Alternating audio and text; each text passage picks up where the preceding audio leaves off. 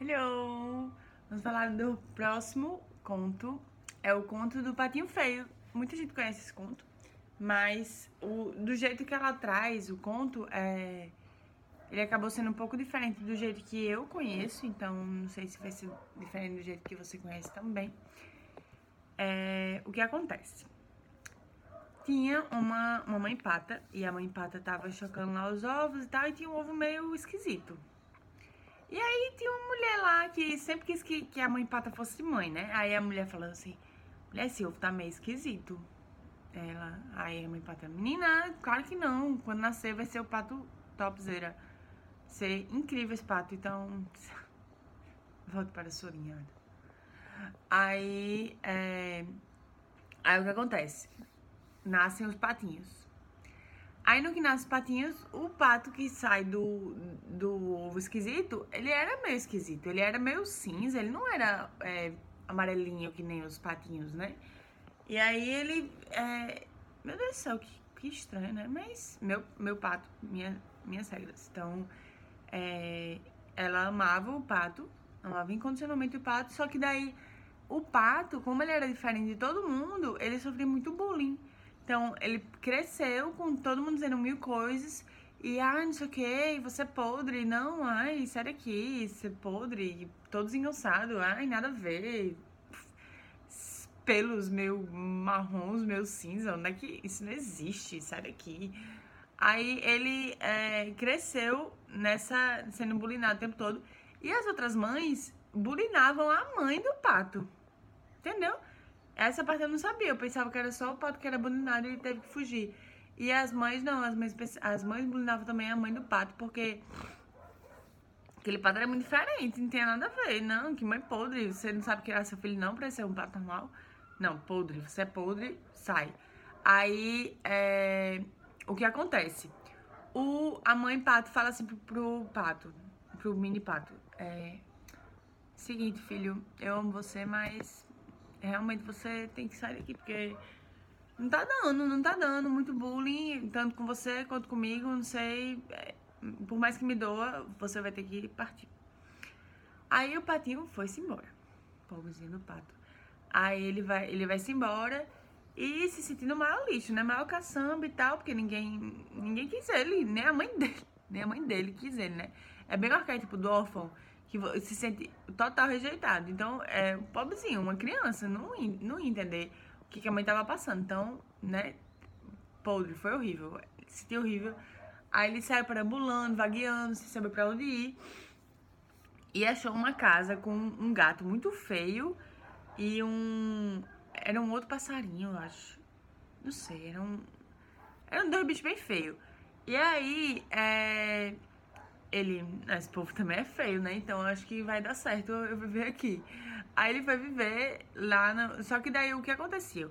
O gato feio, ele comia os camundongos e o outro, o outro é, pássaro, ele espantava, é, sei lá o que, comia sei lá o que, um mosquito.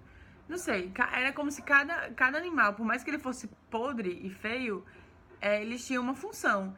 E aí o, o, pato feio, ele, o que, que ele sabia fazer? Ele sabia nadar. Ali era uma casa. Tinha uma ovelha e esses dois bichos. Não tinha.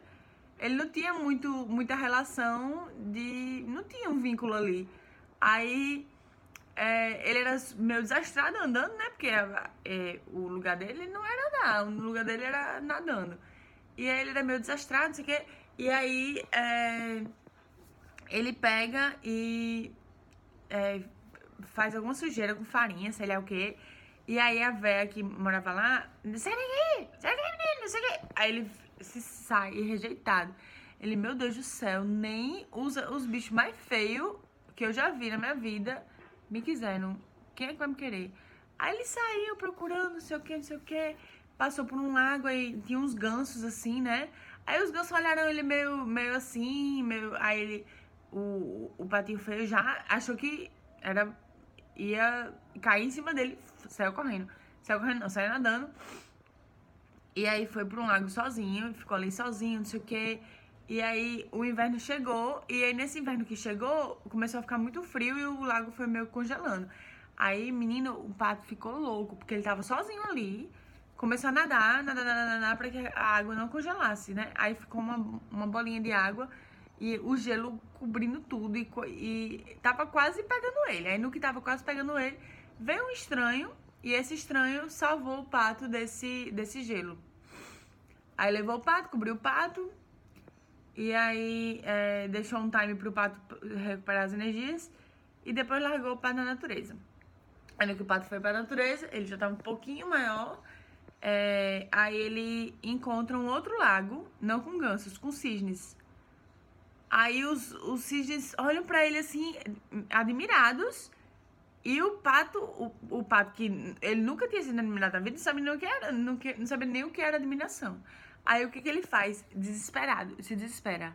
Meu Deus do céu, é agora que eu vou morrer, agora. Sai e, e ele vai querer enfiar o bico na água para não pra pelo menos eu morte ser rápida. Aí, quando ele vai enfiar o bico na água, ele se vê e ele é um cisne. É um cisne.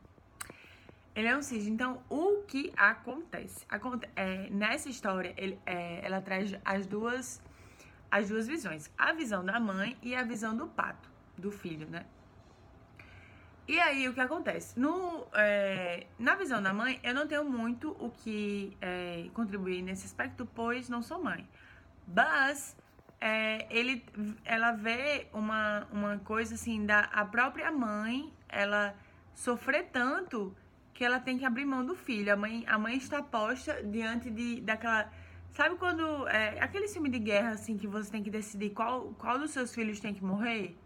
pronto, ela tá numa é, uma decisão assim que é impossível. É, é quase que impossível. Ela não sabe é, o que fazer com aquilo ali, simplesmente, porque é, ela tá diante de, de, escolher entre a sociedade, entre o que a sociedade espera dela e entre o, é, o filho. E aí o que acontece? Quando, quando essa mãe ela sofreu muitos traumas, quando, quando ela é, tem esse arquétipo de a mãe abandonada, e quando ela foi um dia abandonada, ela vai se sentir segura e ela vai tender a querer ser acolhida, né? O pato ele queria ser acolhido, só que ele não era, porque é, o, que ele era, a natureza dele, não era aceita pela sociedade na qual ele estava. E aí a pata, ela queria ser acolhida e ela era acolhida na sociedade em que ela estava. E aí quando ela, ela se vê diante dessa ameaça de ser retirada do lugar onde ela pertencia, porque o filho dela estava ali cumprindo um papel completamente distante de todo o resto, aí ela rejeita o filho. Entendeu? Então, é, o livro ele coloca essa coisa assim de, de é, olhar para a mãe com compaixão, entendeu? E não com ressentimento, de você pensar assim, não, ela me rejeitou, mas ela também sofreu muitas coisas. Sabe aquela coisa de é, você sofreu muitas coisas da sua mãe, só que quando você começa a enxergar sua mãe com compaixão, eu me, eu me coloquei nessa história no lugar da filha, então não, não no lugar da mãe, porque eu não sou mãe, então não sei. E aí, quando você começa a enxergar sua mãe num, num estado de compaixão, de pensar assim, é, ela também passou por muitas coisas. Então, é, talvez o que ela fez comigo não foi um reflexo do que eu sou, mas um reflexo do que ela foi, do, do que ela é, viveu, entendeu? Então, é, muitas coisas que os nossos pais acabam agindo como, como a gente não, é, não são contra a gente. Entendeu? São apenas reflexos da, da natureza deles e do, de, de traumas que eles conseguiram ou não encarar. E aí, é, o, que, o que acontece com o pato é uma outra, é uma outra história. O pato ele passa por uma trajetória de rejeição múltipla, entendeu? Até o momento em que ele chega num, num lugar onde ele é, onde ele é reconhecido e nem ele sabe que ele é reconhecido porque ele jamais tinha sido. Então, ele passa esse, esse tempo todo procurando por, pela sua tribo, entendeu? Por um lugar onde ele se pertença, onde ele pertença. E é o tempo todo rejeitado, rejeitado, rejeitado, até o momento em que ele encontra. E quando ele encontra, ele encontra numa posição de poder muito além do que é, as, os outros os outros gansos, não, os outros cisnes que são daquele grupo, porque ele passou por muita coisa. Ele viu as asas dele como eram grandes e fortes, porque ele teve que é, ele teve que nadar loucamente naquele lago pra não, não morrer congelado. Então, ele teve que é, se esforçar muito mais para chegar na, naquela posição.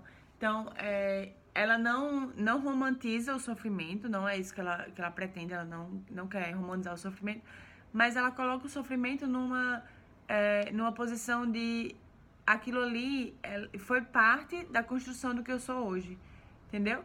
De, é, existe um momento de confusão, esse momento que ele vagueia, e enquanto mais, quanto mais ele persiste, mais ele persiste, no final ele vai, ele vai triunfar, e vai triunfar mais forte do que ele era. Então, é aquela coisa, você passar pelas, pelas crises e pelos momentos de crise com é, um olhar de aquilo tá me ensinando alguma coisa para eu ser uma pessoa melhor, entendeu?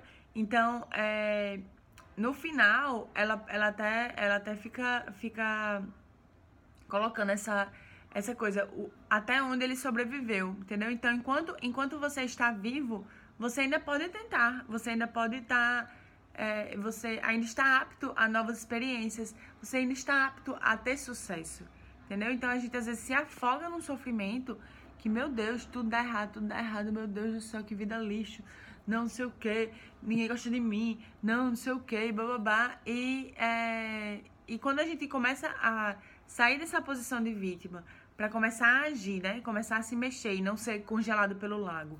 Começar a estar tá o tempo todo vagueando e por mais confuso que pareça aos olhos dos, dos outros, a gente tá no momento que a gente está procurando o nosso lugar. Então aquilo ali faz parte da nossa construção como indivíduo, né? A gente está procurando esse, esse lugar de pertencimento. E existe um tempo para cada pessoa, então você não pode esperar que o seu tempo seja o mesmo de outra pessoa. Às vezes você passa anos e anos procurando o seu lugar e a outra pessoa já descobriu desde sempre, ela já desde sempre pertenceu. Então, é, eu, eu fico pensando muito no assim, a gente fica sempre levando pro nosso lado, né? Porque na minha família, por exemplo, eu sou a única pessoa que não tem nada a ver. Tem nada a ver com ninguém. O povo lá ama carros e luxos e não sei o quê. E eu sou a pessoa que tá todo, todo, toda desmaranhada, descabelada, não sei o quê. E usa as roupas rasgadas e não sei o quê, tá nem aí. E, sabe? E é, eu cresci meio sendo esse o, a pata feia, a mulher, a menina meio tosca, entendeu? Eu era a menina que ia, ficava é, nos jantares de família com um livro lendo, porque é, eu não sou a pessoa que. Os namoradinhos, é, os namoradinhos, não sou essa pessoa, então é, não adianta eu ficar, eu ficar senta querendo ser essa pessoa, querendo me vestir dessa pessoa. Se eu não sou, eu vou fazer o quê? Vou ficar sofrendo, né? Não vou ficar sofrendo. Aí eu ficava nos meus livros. Encontrava. Minha, meus cisnes eram meus livros. Eu tava lendo livro, viajando, tendo vários delírios. Sei o que até hoje. Até hoje. Eu sou essa pessoa. Então, é, a gente tem que estar tá vivendo e colocando nossa energia no que vai levar a gente a nos descobrirmos. E não é, ficar tentando sempre se encaixar, se encaixar, se encaixar no que as outras pessoas esperam da gente. Senão a gente vai estar tá sempre vivendo num conflito que não vai levar a gente a lugar nenhum. A gente nunca, é, ele não queria descobrir o cisne se ele não tivesse vagueando atrás da, da verdadeira essência dele, entendeu? Ele estaria sempre é, ali tentando ser um pato, sendo que ele não é um pato. Ele é um cisne. Então, fique com essa, amores. Beijos.